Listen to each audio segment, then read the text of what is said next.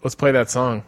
Play that funky jam. It's terrible. Is it? It's called Surf Shimmy. Surf Shimmy.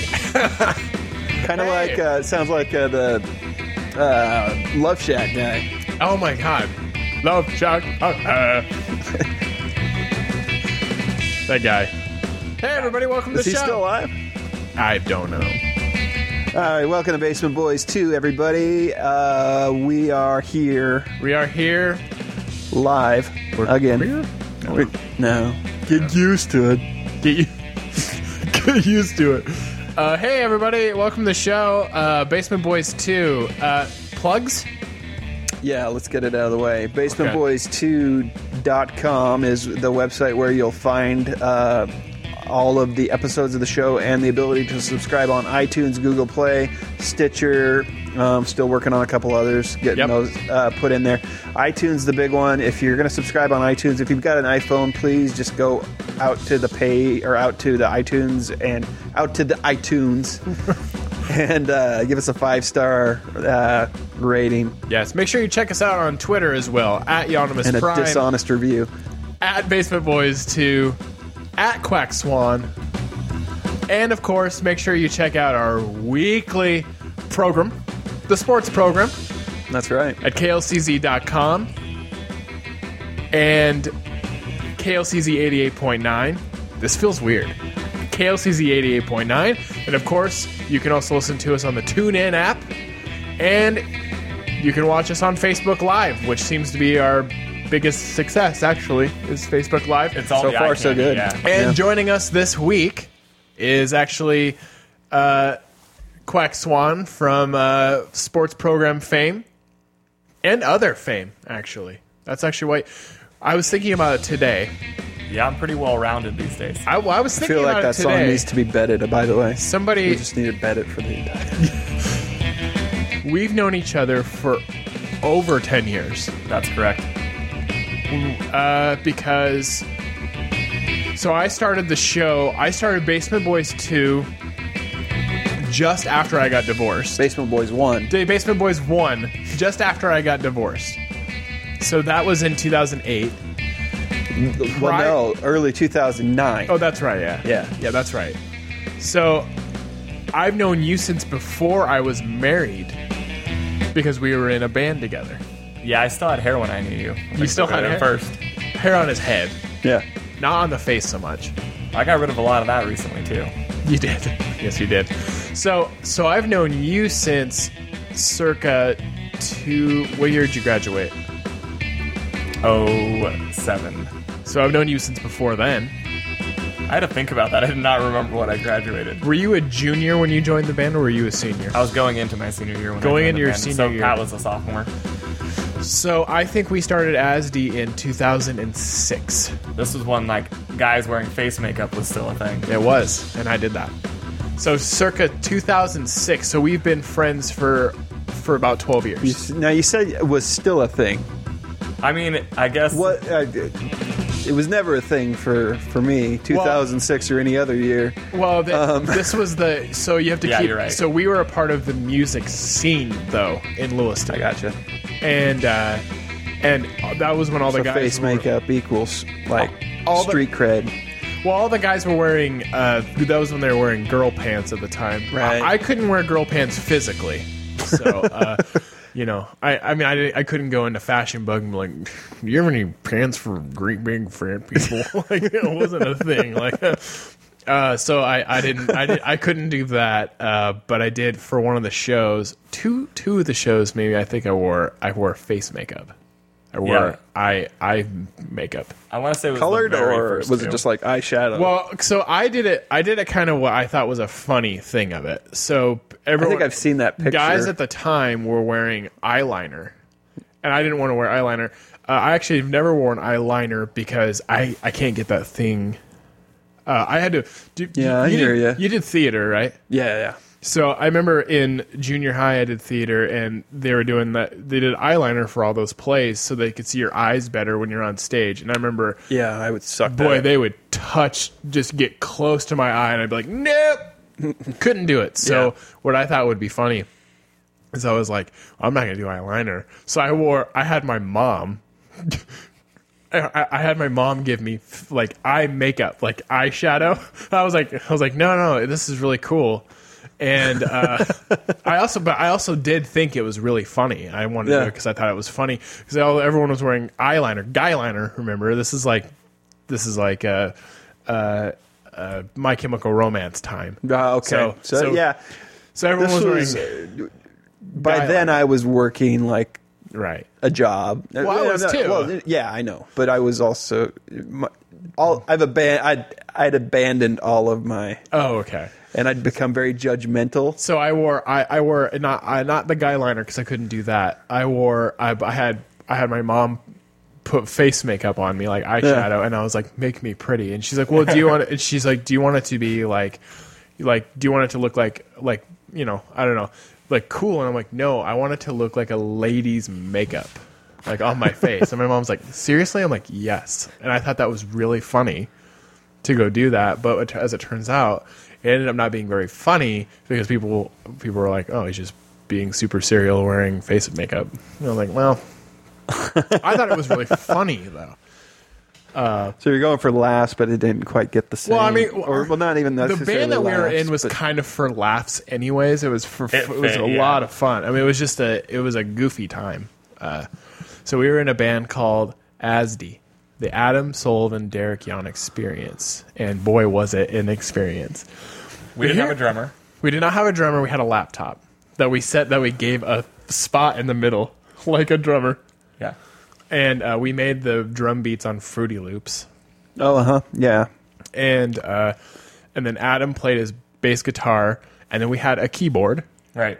That Zach played. Yeah, I actually learned how to play keyboard after I was in this band. Yeah. I learned how to play piano after. So Adam and I came up with like a hook for a few songs. Mm-hmm. Just one thing, and then we're just like, just play this over and over again. And you did. You did well. I mean, it was... Honestly, the music wasn't... It's not good, but it could have been a lot worse. Right. But I don't know that we were ever in it because we wanted to be actual musicians. It was just a lot of fun. It was awesome to do, yeah. And what was really cool about it is because he was in high school, and so was Pat Riddle, who did it, and he played guitar. What was really cool about it is because they were in high school still, we ended up playing 3 or 4 shows that were absolutely packed. And we played with bands that we should not have been able to play with.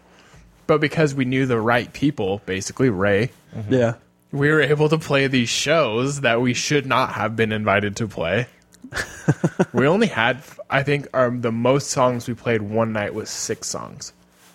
Yeah, I don't remember ever playing more than 5. No. Our first show was 3. Our first show was 3 songs that we learned to play. And by the way, every single show that we played, we had to relearn to play those songs. Yeah, because we usually didn't practice them until days beforehand. No, and then I remember the first show we played 3 songs, and we got invited to another show, and we're like, shit. Like, we didn't think it was going to happen. We didn't think we were going to get asked to play more. So then we're like, okay, we will. And then Adam's like, I need to go write some songs. Did you record any of this at the time? Yeah, it's all on, like, MySpace. Oh, the 3 of the songs are on our old MySpace page, which I... not recently, but 2 years ago, was trying to get the password to delete it, to go get rid of it off the internet. It doesn't belong there, yeah. No, but here's the thing. It's so old that I don't remember... Not only do I not remember the password to the email that I used... Is it like a player that's on there? Just a player, like an audio player? I don't remember the... Not only do I not remember the password to the email that made the MySpace, I don't remember the email... address that I used to make the MySpace. So it's unrecoverable. And even if you knew the email address, you might not have that email address to have the password. No, it's beyond gone. You. Yeah. It's, I don't know the recovery password email. Right. Like I don't. It's gone. So that is just stuck. Out there. It's stuck there in the lexicon in the echelon forever.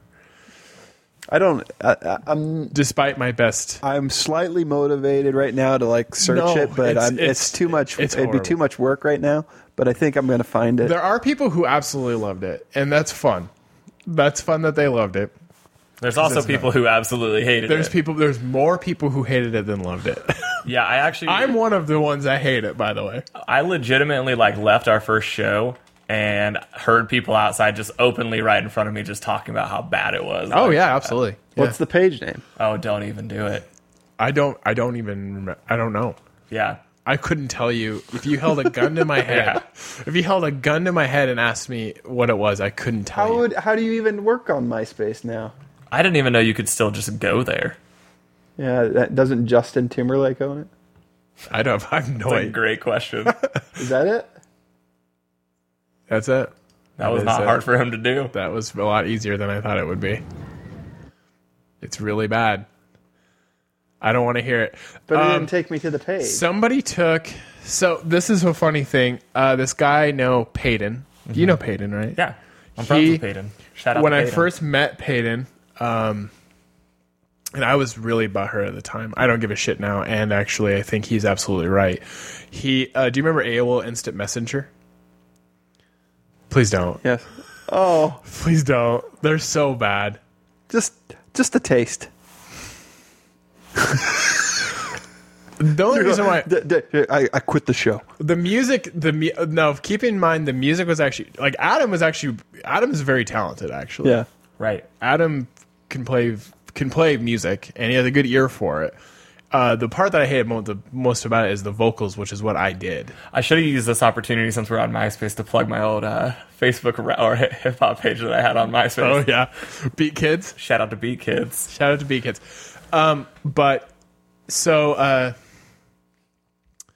Peyton had... Do you remember... So AOL Instant Messenger, and you could have an info thing. Mm-hmm. On your profile or whatever. I can't remember how it worked, but you could click on a thing and look at the info. And he had taken... I don't know how he must have typed it out. There's not very many lyrics to one of the songs. He put the lyrics in his thing. I remember and then afterwards put worst song ever. And I was 21 maybe. I remember I was butthurt about it. But now, Peyton, hey, by the way, you're in the right on this one. It was a fucking garbage song. 33-year-old Derek can look back at that and be very ashamed. I've been friends with Peyton for a while now, and I actually never knew that he had heard us. So now knowing that, I feel like our friendship really started off on a rocky road. It really did. He hated it, and he had every right. Because actually, he's a DJ. I don't know now. I don't think he does anything. He still makes music. Does he still? Absolutely. And of course I listened to his and I was like, fuck you. This sucks. But it's actually really good. Yeah. He's really super talented. No, he's really talented. He knows if we were to have a conversation, he knows about all of us. I was a pissy little pissant. I also dated a girl who went and dated him right afterwards. So I was a pissy little pissant about it. And I already hated him anyways because of that. And then I got to know him, and then I was like, he's fucking cool. Yeah, I made him like me. He started coming over to my house because my roommate at the time, Asher, was really good friends with him, and every time I'd see him, I'd just go, hey, do you want to take a shot with me? And then I'd just bring him to the kitchen and take a shot with him, and I would just do that periodically, every 15 minutes that I'd see him. And over the course of a couple months, we didn't even realize how we had met anymore at that point. We just realized that if we saw each other, we were going to take a shot, and we were friends. It's you trained him. Yeah, I conditioned him. He was conditioned. It's a little terroristy. But I'm cool with it. It's the conditioning you waterboarded him from The Office. Yes. And he just eventually reaches for it. Yeah. And he's like, my mouth. Why is my mouth? Well, we're either really lucky right now that this computer probably doesn't have the bandwidth to handle doing more than one thing at a time. But MySpace is probably trash too. So it says it's trying to connect to some other website. Well, the gods have blessed you to MySpace. The gods have blessed you and the listeners today by not allowing this to happen. I was literally sitting over here with my fingers just under the table, crossed, please God. My mom's going to be listening to this show. My butthole is sorry puckered. To my mother, and I haven't even done anything wrong. My butt is so puckered right now. I do not want this to play. I'm having a mini anxiety attack. This is the thing that I if I date somebody and my cousin Pat, Pat Schneider, my cousin, he goes, "Hey, we should listen to ASD," and I'm like, "Will you kindly shut up?" and not bring it up. I actually have every one of our songs saved to my computer. I was like thinking this entire time, like we don't even have to go to the internet. You really have? Do you have the ones even that we didn't put on with no vocals? Yeah. Really? Yeah, I have all of it. I would like those. You can have them. I mean, I can keep them too. That's how they. Well, no, the only reason why I would like those because I think Adam would love to hear them. Yeah, actually, I feel like me and him had like a conversation one night about this. Adam. So Adam Sullivan, who is one of the producers for Time Spent Poorly, he's the one that got our Time Spent Poorly shows on the internet, like for video quality, used overlays, good stuff. He's the one that wrote all the music for it, and he was most underutilized member of the band Hollow Traces because he learned how to play bass to be in that band because his stepbrother was in it, and Cody Asher. Yep.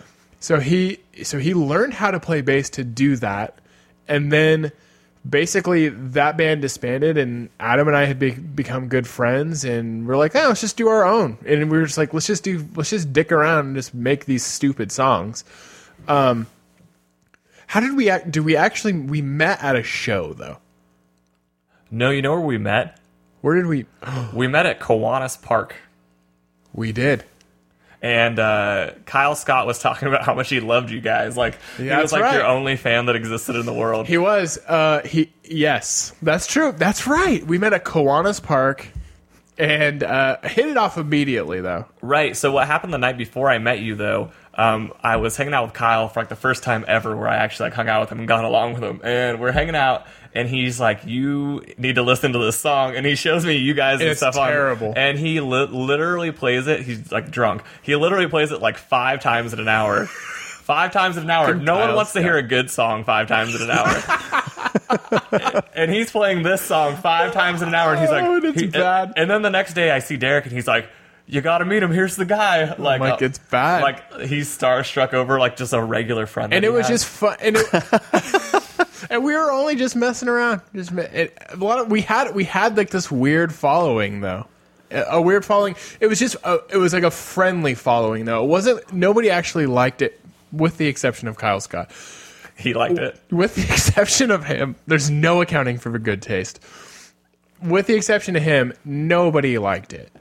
But because of who we are and we have a lot of friends, people just kept going to the shows and asking us to play more shows.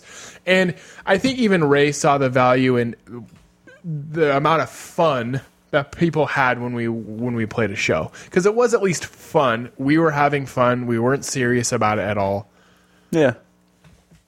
Good times. You know how you can tell it's like it wasn't good though? This is how I know.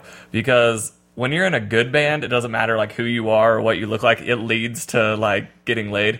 And this was the opposite for me. No, this might have been the reason why I didn't get laid. Yeah, I think it was a huge like cock blocker for all of us. Let's be friends. Let's just be friends. Yeah, no, it was like the neckbeard of music. Like it was just we got friend zoned. Yeah, it was like Zach's a really nice guy. That's what they think when they listen to it. He's pretty sharp. He's got that cute band he plays in. Terrible. A lot of fun though. And then we met Pat, and then you knew Pat already.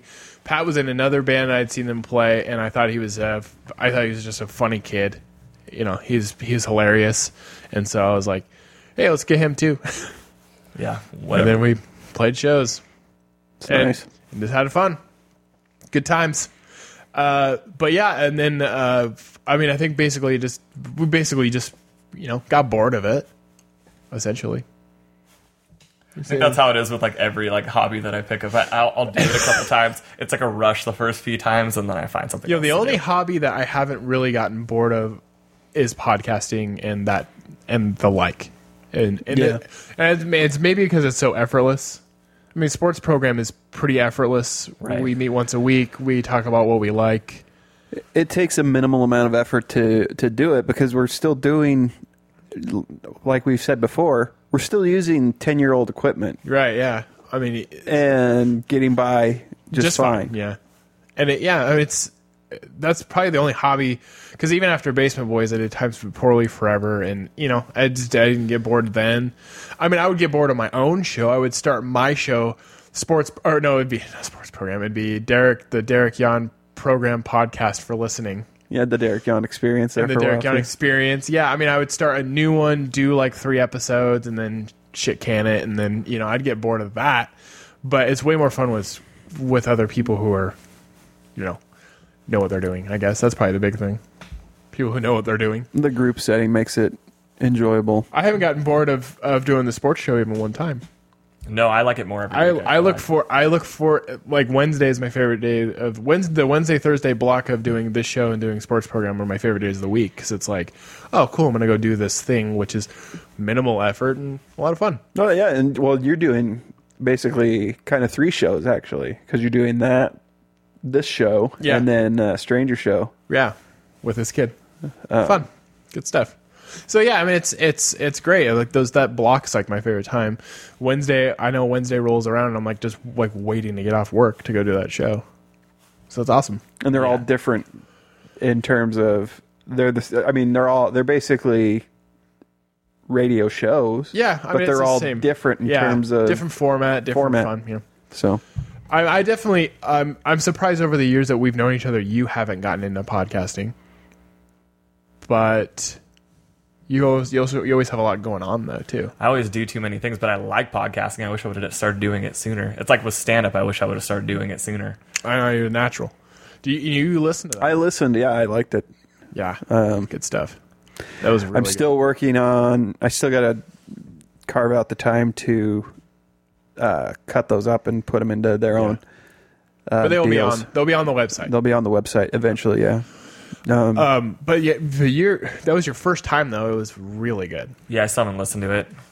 It's super. It'll be online short. Someone sent me a video that they did of it, and first of all, it was a huge file to send someone. Over. I think they sent it to me over like Google Drive or something. So I got to wait for that for a while. Well, I brought that mini HD with me, and it didn't get. It just wasn't very good quality, unfortunately. Does it still exist though? Oh, it exists. Yeah, it's still out there. I mean, it's on the mini HD. Just the quality ended up being very good. You're talking about the audio recording that you did? No, I did a video. We brought one of those mini HDs. You remember those? You had one too, I thought. Oh, is that what they're called? That's what I thought it was called. Flip. Flip cam. Flip. Yeah, flip cam. Yeah, I remember thinking that those were really superior at one time. Well, and they had really good sound quality from what I remember. This one, it might have just been from where the could just be wear and tear over time or just wearing out. I mean it's an old ass machine. I've used it for a lot of stuff, so I mean, who knows? But you know, much like the Basement Boys, Zach and I had a falling out at one point too. It was a very short falling out, but it happened. Yeah, long time ago. It was this has been enough time. I think there's been enough time for healing. Actually, it really wasn't that long of a time though, where we didn't talk. A year, maybe. I don't know. I think there was a solid. Well, you had year. Moved too. Yeah, there was a solid year where I don't think I talked to anybody. Anyone from here? Yeah, but what happened was that my bass got stolen from the house. That's true. A lot of my stuff got stolen though as well. No, I know. Lots of it did. But the reason, and actually looking back on it, it was a really funny comment, but I remember I was a pissant. You have to keep this in mind. Always keep it in mind. I said, hey, my bass got stolen from your house. We've been talking about it for a while about what we're going to do. And then I'm like, hey, that bass, you know, it's still gone. Very passive aggressive. And you were like, well, it's not like you could play it. I was like, burn. And I was like, fuck him. We're not friends anymore. I don't even remember saying that. But I was stung. I was also equally. I was all about zingers back then. I don't know about. Explain passive aggressive to me. I don't understand what you mean. Yeah, right. Yeah. And to his credit, though, I could not play that bass, so it did not matter. You know what's crazy as you get older, though? Like, how... I remember being passive-aggressive when I was younger, too, but then, like, now when I am, like, right in front of someone's face and I can see that they're being passive-aggressive, I can't put up with it for even a second now. Yeah, I don't... I do it plenty. Right. Mostly with my kids. Yeah. It's how I raise them. But I think how we got... Yeah, but yeah, the passive aggressive, it's like a trigger for me, right? People, yeah, same here. And I think it had only been so that happened, and then I think it was. I mean, honestly, it was like within a year. I remember I saw you at Hayden's house. Yeah, for a big party he was doing there. Oh, yeah. There was a few of them. It was a Halloween one that is the one I saw you at. Yeah. And no, not there first. It was Josh Childers' house first. Yes. That's where it was. And he was like, oh, Zach's coming over. And I was like, oh, well, it's better time. No better time than the present to bury the hatchet. And then he came over, and then we didn't even talk about it. And then I remember we just got really drunk. And then from there, it was fine. Well, it's like, yeah, speaking of passive-aggressive, that's another thing. It's like unresolved, you just kind of move past stuff. I feel like that's all the time with people. Like, I don't really ever remember talking about any issue ever with anyone after it occurred. It's just kind of like things keep moving. Yeah. No, and I think the thing is like, it's just like with the songs in Payton's AOL Instant Messenger. It's like there's an amount of like growing you have to do to realize that you're a shit. Oh yeah, which I've constantly remind myself of how much of a shit I am. Well, yeah, because I think you do it again in different ways. Yeah. Everybody does, I think. Yeah. I'm speaking from my experience because I will. Oh, absolutely. Yeah. I'll be like, I'm more mature now. I'm above that, but then I'll turn around and do the same thing over a different issue. Right. I think you just. But it's just like, I mean, like, did you ever get in a fight with anybody in like middle school or grade school, like in a physical fight with a friend? Oh, I beat up my roommate like a month and a half ago, and that's the second time I beat him up. But you guys are fine. Yeah, we're fine. Yeah, but I like physically like took him to the ground and beat the shit out of him. Yeah, and I've done it multiple times. But I mean, that kind of stuff happens. And then you're just kind of, you're cool. I remember in junior high, I got in a fight with a guy I went to school with named Blake. We got in a fight in junior high. And then, I think the next day, we just act like nothing happened. I remember in grade school, I got in a fight with a guy named Zach. Mm-hmm. Different Zach. Got in a fight with a guy named Zach. And while we were sitting in the waiting area of the principal's office, we're fine going into the principal's office. Mm-hmm. So, I mean, guys do that kind of shit all the time. Right. I think I did suspension with kids I got in fights with, and we ended up like in school suspension, and we'd end up having to be around each other. And we, by the end of the day, or by even like the second hour of the class or of the school day, we were dicking around. Yeah. I mean, digging whiteout out of the desk drawer in the teacher's office and painting our nails and doing just stupid stuff. I think my first ever like elementary school like altercation. Well, there's two, but the one that I remember the most, this guy and me got into a fight, and it wasn't even between me and him. Like I was fighting with somebody else, and he just came over and he was like, "I am the alpha male of this playground," and he like grabbed me and like threw me to the ground. And I remember my ankle twisting, and I just turned into like a giant pussy all of a sudden, all at once. And I'm like, "Ow, my ankle!" And I'm like sitting there like hurt, and he's just like, "That's what you get." And then he realizes that I'm like hurt, and he literally helps me up off the ground, like puts my arm over his shoulder, and takes me into like the nurse. And he's like, "My buddy's hurt." And, like, we've been friends, like, ever since. That's awesome. I know. It just happens.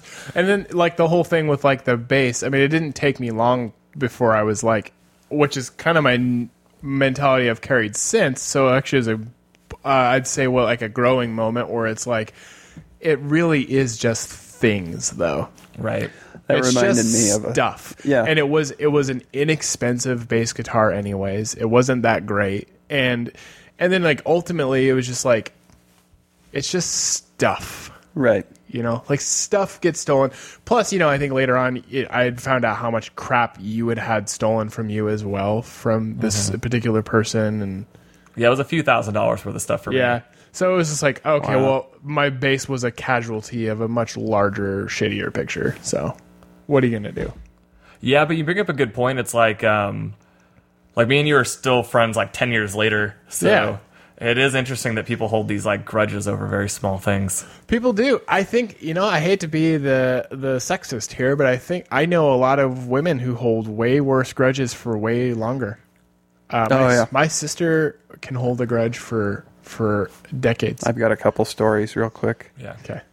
They're good. They should be. One's making fun of me, and the other one kind of speaks to what you're talking about, grudges. I got a guy grudge. Not a grudge. Not one that I held, because I've gotten over quite a couple things. Quite a couple of them. Yeah. I won't go all the way to few. Well, I'll jump right to quite a couple.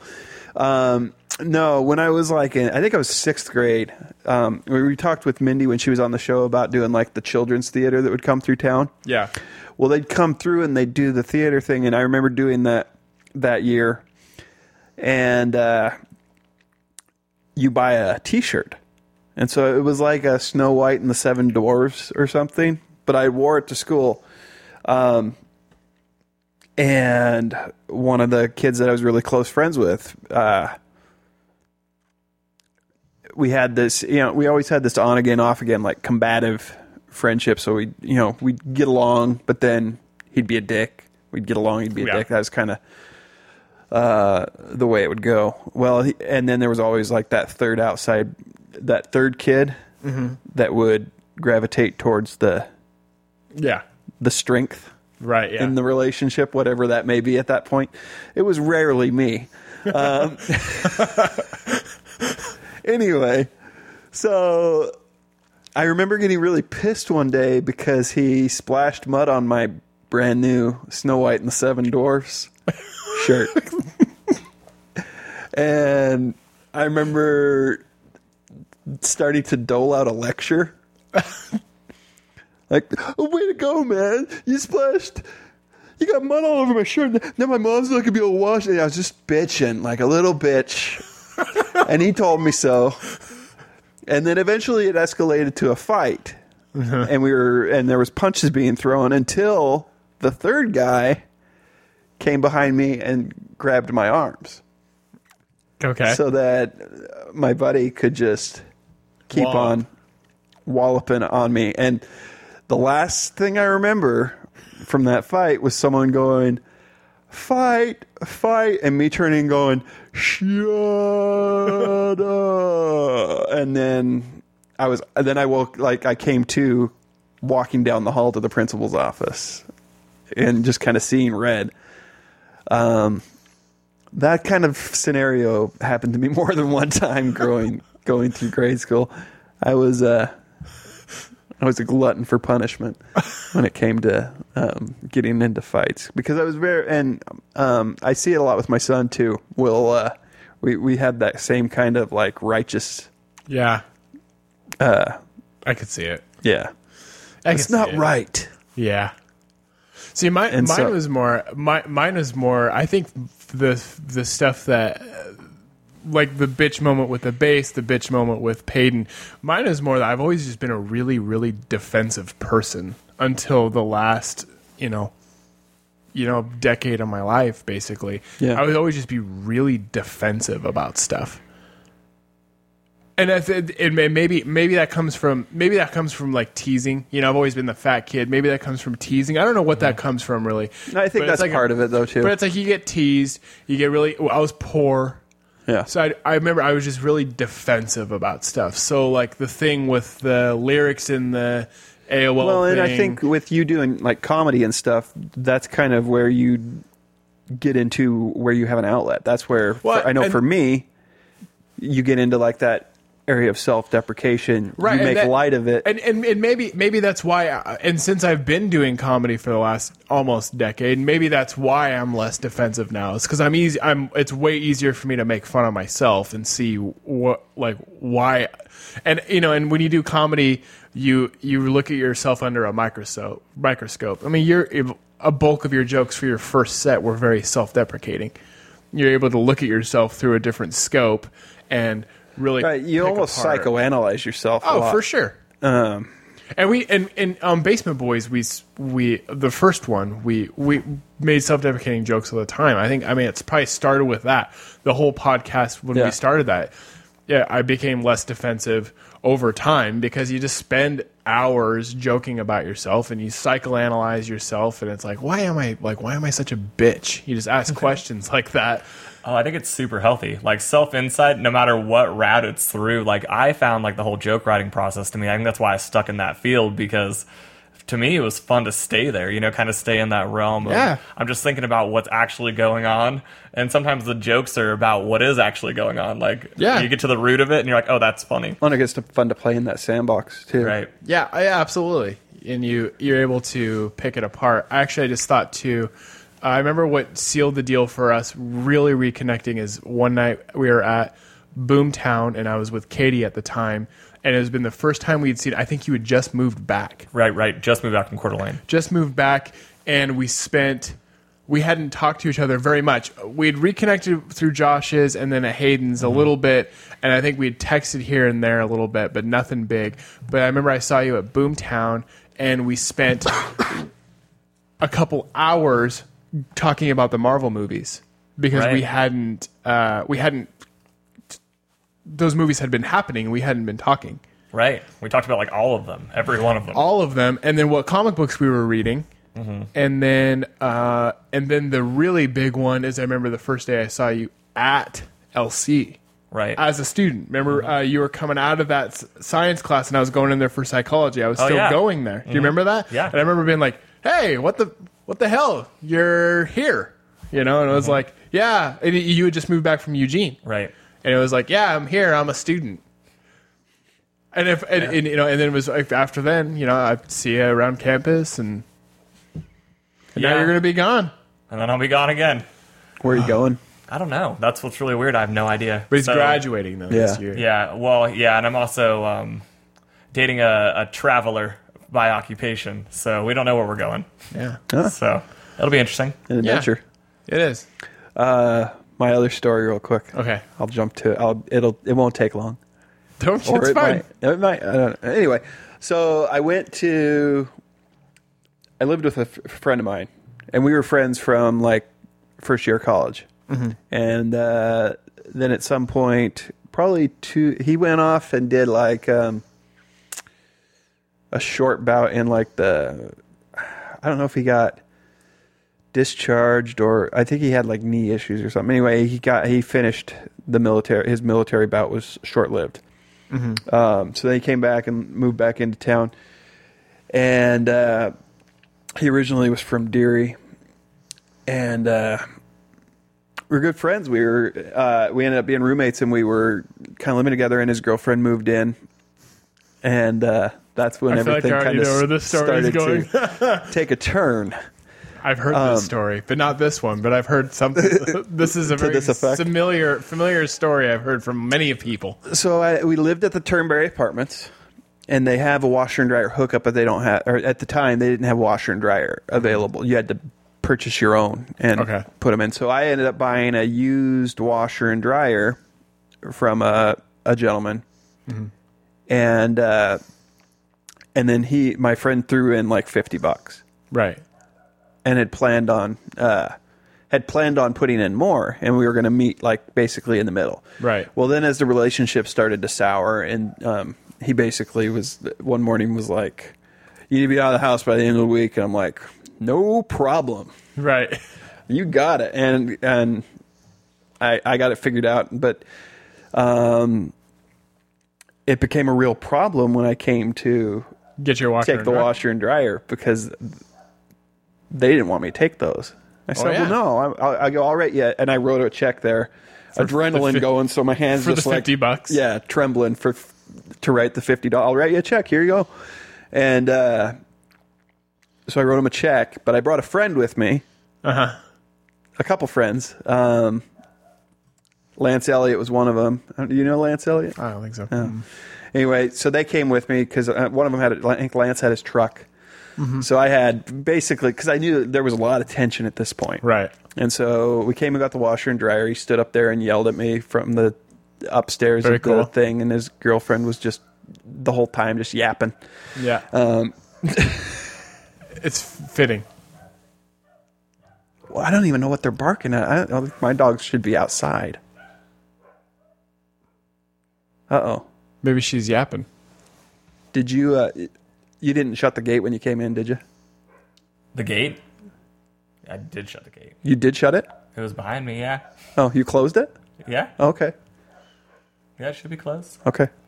Cool. Anyway, so the friend, I move out basically. So then I don't see him for a while, but then I end up seeing him on campus, waiting for Nicole, who was my girlfriend at the time, to come out of class. This was like back in the her first degree, back in like the early 2000s, 2003, 4. And I think this might have been 2002 because I might have actually been back at school at that point for a little while. So I was sitting outside of the it was before the new addition had been finished on the college with the new gym and everything. Yeah. And so I was sitting there and he came out and he goes, "Oh, hey, Ward, how you doing?" And just really friendly. Yeah. I was like, "Oh, good. Hey, how's it going?" And then that was pretty much, it was brief and that was it. Yeah. Saw him sometime again later. And we walked by and I'm like, "Hey." You just keep on looking down. He said that? Yeah. And I kind of just turned around. I was like, what? I didn't bother to say anything. Then some more. And then so it wasn't that I would never see it. Like I saw him those couple times. And then I saw him a couple years later when I was managing Pizza Hut in Moscow. And he came in and one of my waitresses told me later that he's bad mouthing me to them, saying I was a piece of shit and da da da, and just talking all sorts of shit. So then, and he just, I like held on to this grudge, and I was already like, I got way past it, and I was just like trying to, like a couple times, it's been like, not like, can we figure this? I was just, that was kind of my attitude, like, and he long past broken up with the girl that was the problem. For reasons being the reasons that the problem was... She was the cause of the problem in the first place. Right, yeah. So it was almost kind of like a Yoko type of thing. Right, yeah. Where... And it wasn't like... But he still had the grudge. But he hung on to that grudge. It would have been like if Yoko broke up our show and then I was still mad at you. Yeah, but you were never even that mad at me. No, I was mad at her. I was living with her. But that's the key difference. But, I mean, he held on. Because he comes in, and then I left Pizza Hut, and I went to work at the Clarkston subway. Right. And he walks in one day and sees me working there, and I'm like, "Oh, hey, man, how's it going?" And because I was the manager. Mm-hmm.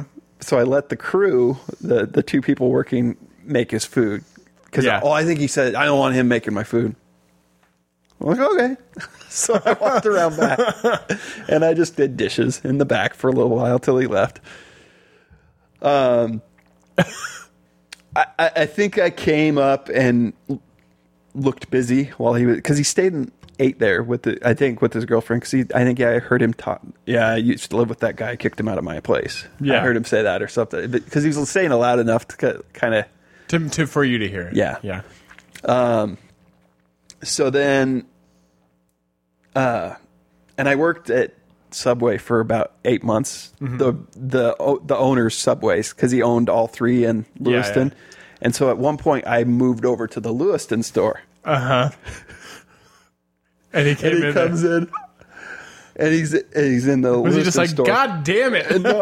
So then he orders food, and he sees me there, and this look of contempt on his face. He's just pissed. But he orders food. I don't help him because I got the message last time, buddy. I won't make a fucking sandwich, all right? Message received. So then, before I finally left Subway, my 8-month period of time, I was in a battle with my manager. Right.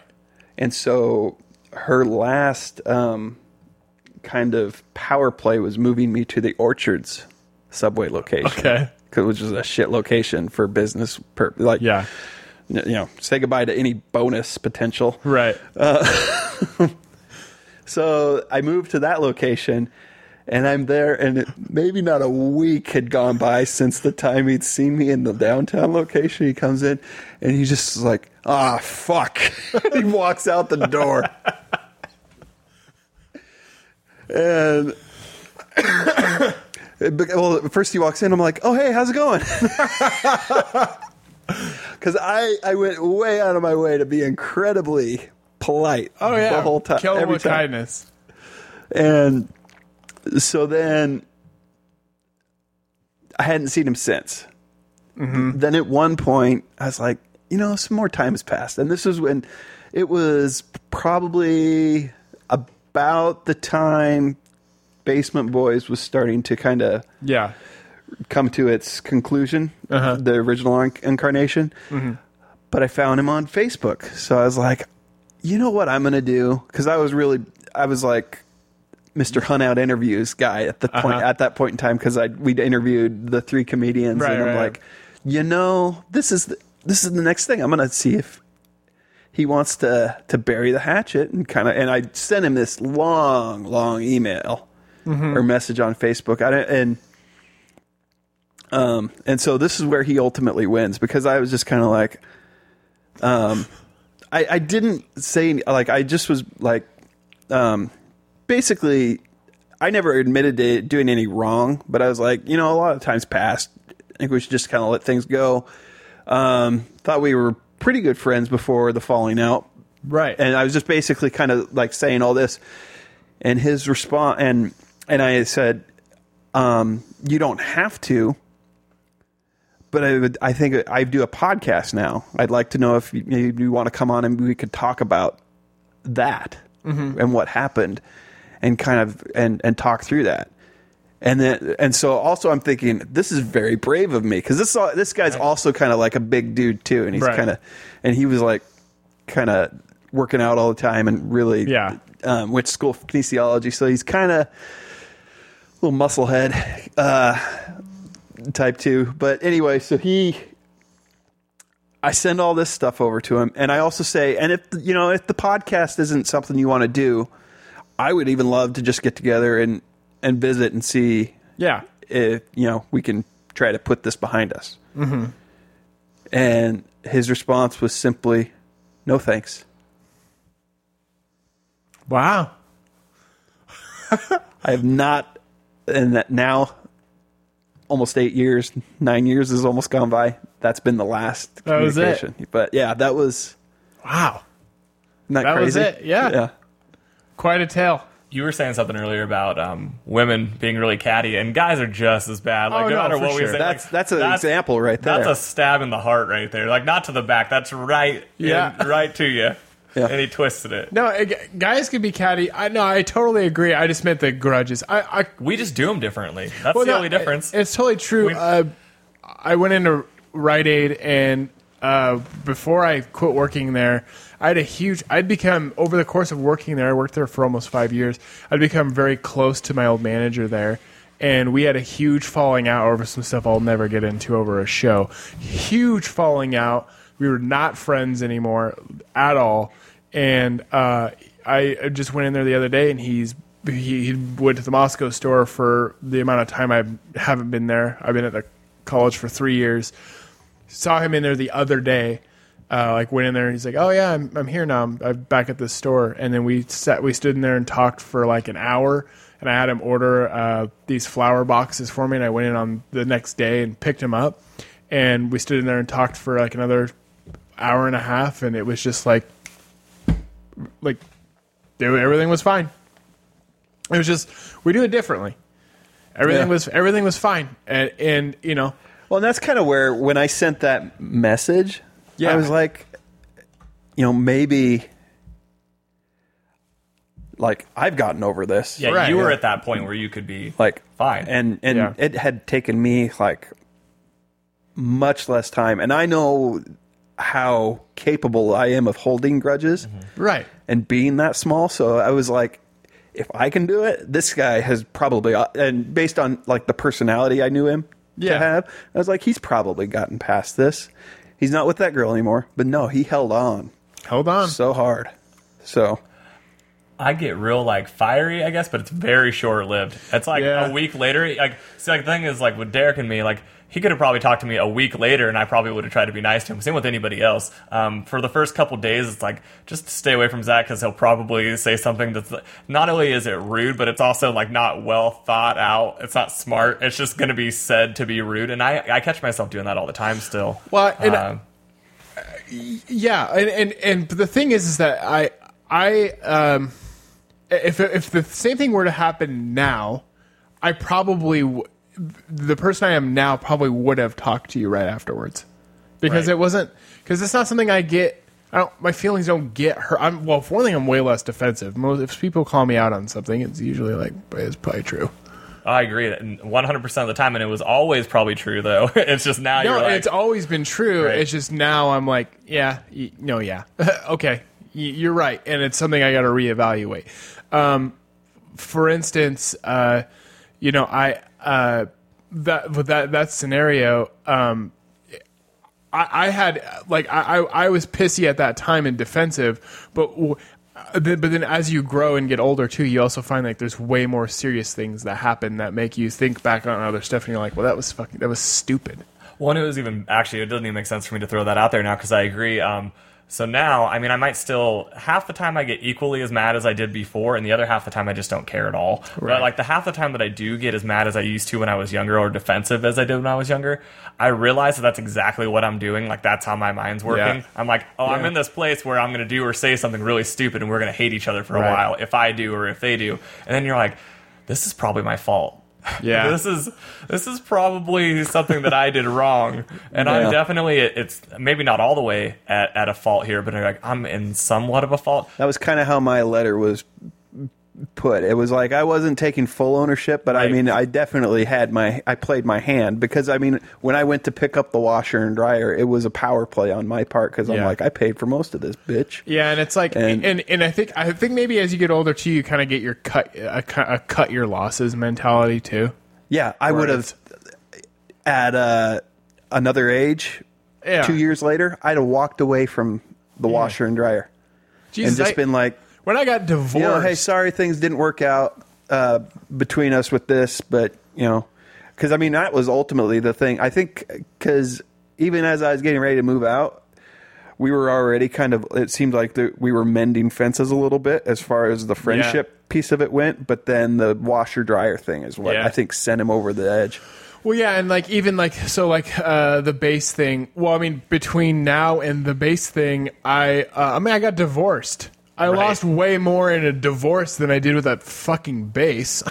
I mean, I remember when I moved out from where myself and my ex-wife lived.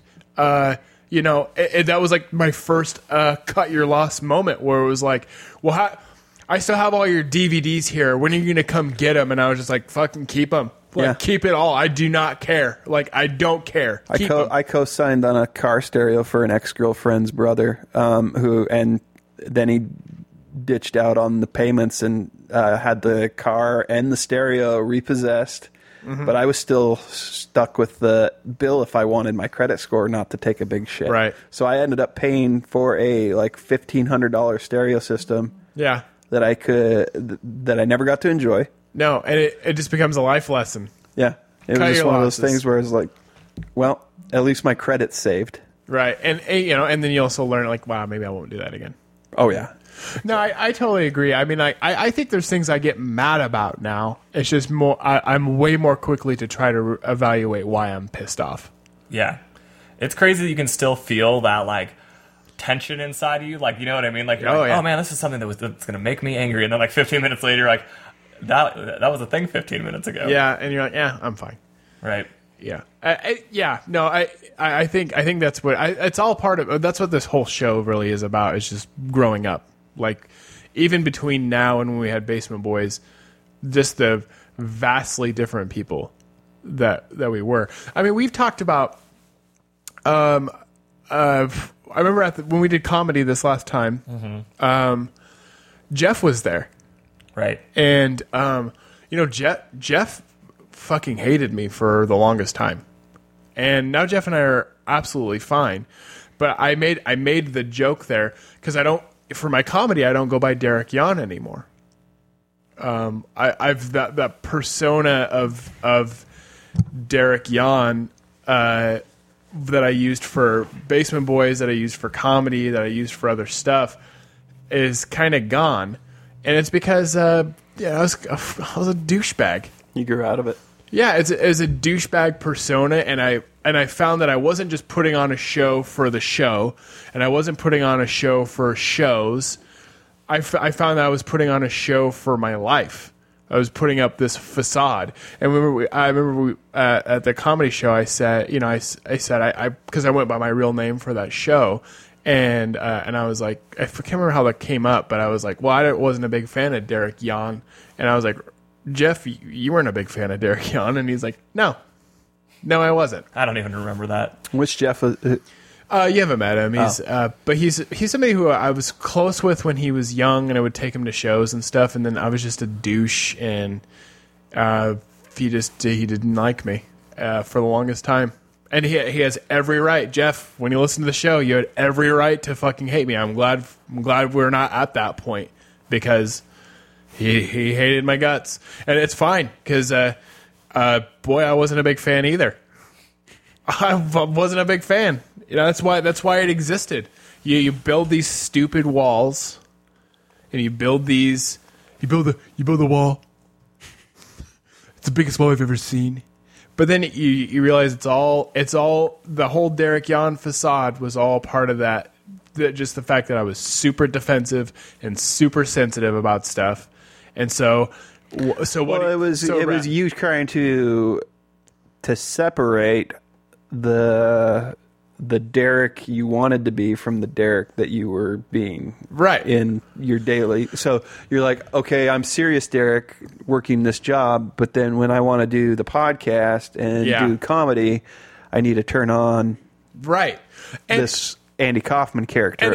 And for that matter, if I would have only done that while doing the podcast and doing comedy, I'd say fine, create a persona. People do it. Larry the Cable Guy is not the real guy. You know, that's a facade. Andrew Dice Clay, that's not his real person. Right. It's a facade.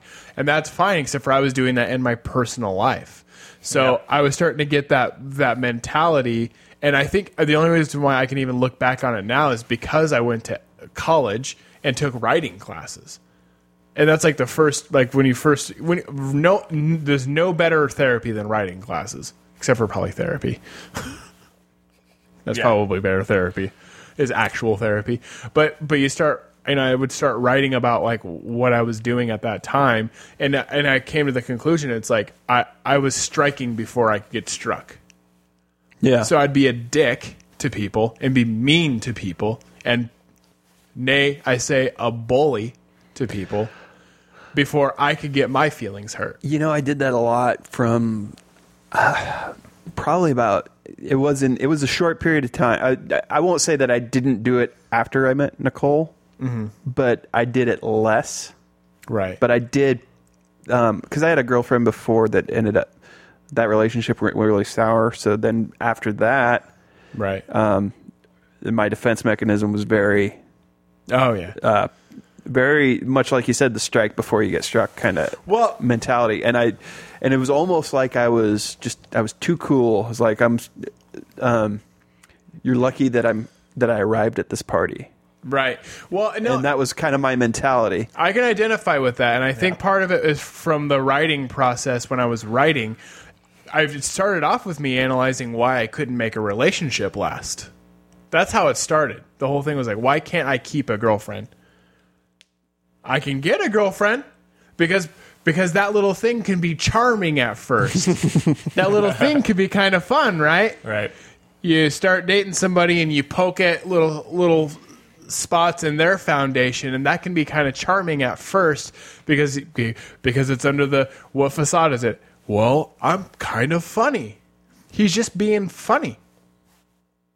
But then what happens after a year in a relationship? It's not funny anymore. Yeah. It's not fucking funny anymore. After a while, it's bullying, and it's mean, and it's mean-spirited, and you start to depending on how that relationship goes, it's you get chipped away at, too, during that period of time. And so the facade becomes less and less a facade. And it becomes more real. Yeah. And, boy, I mean, that's one of the many things. I mean, I wish I could take back a lot of the stuff I've said to a lot of people. I wish I could take back how I was to Jeff to make him hate me for that very long time. Well, it's what happens is I think people, like, you'll have someone like that will start to dislike that part of you. Right. And so you latch onto it. You're right. Like, no, that's me, bitch. And I still that's kind of that. That's true. Yeah. Oh, yeah. You start to own it. And so then you take it to... There's sometimes... So, I mean, I don't know if you can identify with this, but there's sometimes where if I tease somebody and I notice that it does hurt their feelings, this is the bully in me. I notice it starts to hurt their feelings a little bit, or they start to get a little riled up over it. There's a small part of me that wants to keep going. Yeah. Yeah, completely. I mean, that's funny. That's how me and Jeff's actually friendship started, same person. Because you also want to find those... additional jokes than like you're motivated now. I'm like, ooh. For me, it was always what benefited the group more. So like in my early 20s, maybe even like a little before that, I used to have like this, like, I entered college the first time because this is my second stint through the whole college thing. I could not stop partying at all the first time. It was like, oh, I'll go back a fourth time eventually. I had these. I would throw house parties that would have over 100 people on a Wednesday at them, and that was here in town. Oof. And eventually I started catering. Too many people. I started catering to the people who would show up instead of my friends. I would literally cater to who's at the party. And then, like, it's like this character that you're talking about. It's like I developed this character that was entertaining to people. And I actually started dating women who came to these parties. Like, two of my most long-term relationships met me at one of my house parties. And I think eventually they had to realize, one, they either thought, man, this guy never turns this off. Or two, they'd see me when I'd turn that off and be like, I don't even know this guy. Right. Like, I don't know the guy who's not trying to keep everyone entertained. Right. Or it's either that or why do you have to keep everyone entertained all the time? Like, why is this your job to keep everyone entertained? I live with one of my best friends right now. I live with a guy. And he hated me during this time period. The entire time period, his other friends would talk him into coming over to my house. He'd show up. And he'd be like, that guy's a dickhead.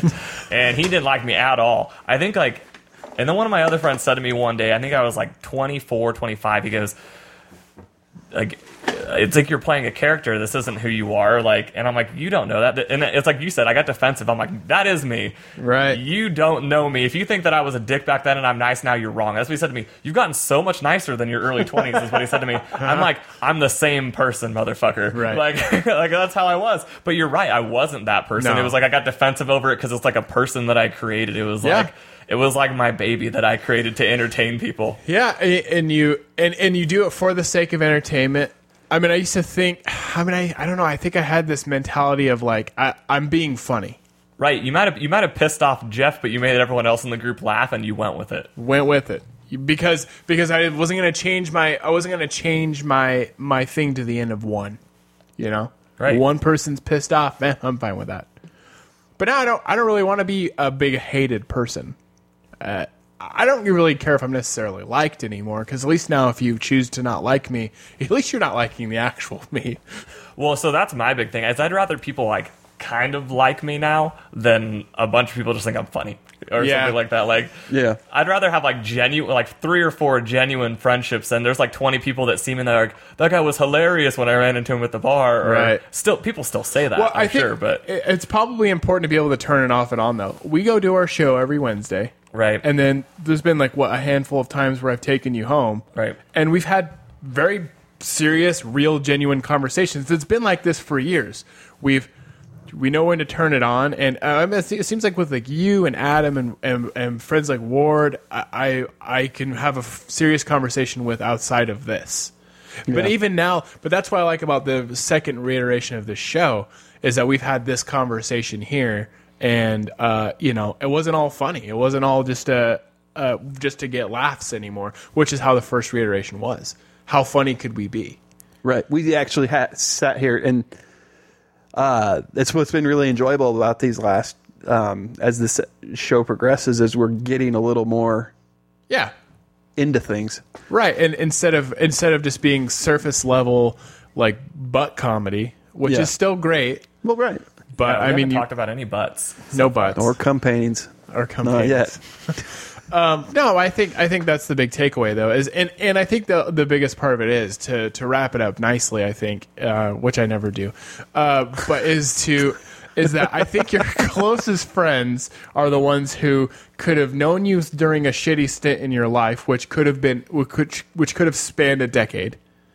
and then still knew who you were outside of it, and then still maintain that friendship. Yeah, my buddy who told me that like you've become a dickhead and like it's kind of a character. The person who told me that is one of my closest friends. Right. Liked me beforehand, liked me afterwards. Right. And now you don't have to use that character anymore. Well, you know, it's funny you said that about turning it on and off after our show on Wednesdays. One thing I will say that's different now is when we do the show, I'm not really like turning anything on. Oh no, me that's just like me hanging out talking. I don't think even one time. And that's what's been so nice about my second stint with doing podcasts in the radio show is that on this show I've been, since we've started it, I've been 100% genuine, like who I am. Yeah, and which is can be funny, but just a human. And on our show, all we do is sit around and just talk about sports. Right. We took what we do when we saw each other at the bar and we turned it into a show, only we don't swear. Yeah, we're not allowed to swear on college radio. It's But I mean, I feel like we every bit of genuine laughter we've come to on the show where you've made me crack or anything, it's just been because you actually said something that was genuinely funny. We didn't have we weren't like doing Bob and Tom false laughter. Yeah. You know, it was just like it was funny. Yeah, and I didn't even have to mention like my penis or anything, which right. is all that really works otherwise. Really, it usually is. You got me those few weeks ago. God, we're at 40. That was episode 41 that went up today. Yeah. But during the football season, you said that Browns joke. It was a really terrible game that was going to be happening, and you're like, well, let's see. You're like, well, what's your prediction for the toilet bowl for this weekend? And it was just caught me off guard, and I've spent like the next minute just laughing from it. Couldn't recover on the show, and it was just genuinely funny. It was fresh and organic. Right. That's what we do. You got that right, huh? You did. Yeah. I didn't go shaft this time. Hey, Zach, thank you for joining us on the show. Thanks for having me. I wasn't sure what your expectation was if you were going to come in and have it to be like balls to the wall laughter. Did I expect you guys to be that way, or did you guys expect me to be that way? Which one are you talking about? No. I just mean I'm glad you wouldn't listen to the last episode or the one before that, because if you would have listened to... Basically, if you would have listened to the first reiteration of Basement Boys, I'm sure you would have came in here and been like, all right, I got to bring my A game. But now it's like, this show is exactly what I wanted it to be. Perfect. It was perfect, yeah. Yep. Awesome. Good stuff. Yeah, thanks for coming on. Yeah, thanks for having me. Thanks for coming on the show. We'll have to get you on again. We want to start a rotation. Yeah, there hasn't been a guest so far that I don't want to have back. Good. So. Good. Hey, everybody, thanks for listening to the show this week. Definitely. Make sure you do all that stuff we said at the beginning of the show, like following the show and do all those things and the website and the Facebook and the Twitter and I'll repeat. I don't care. All that stuff. Thank you, everybody. Thanks for coming out.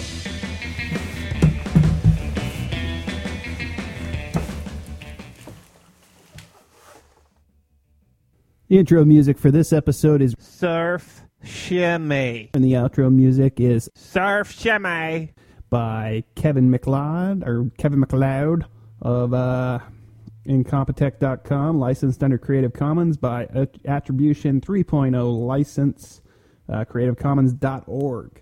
All right. Bye. Surf Shimmy.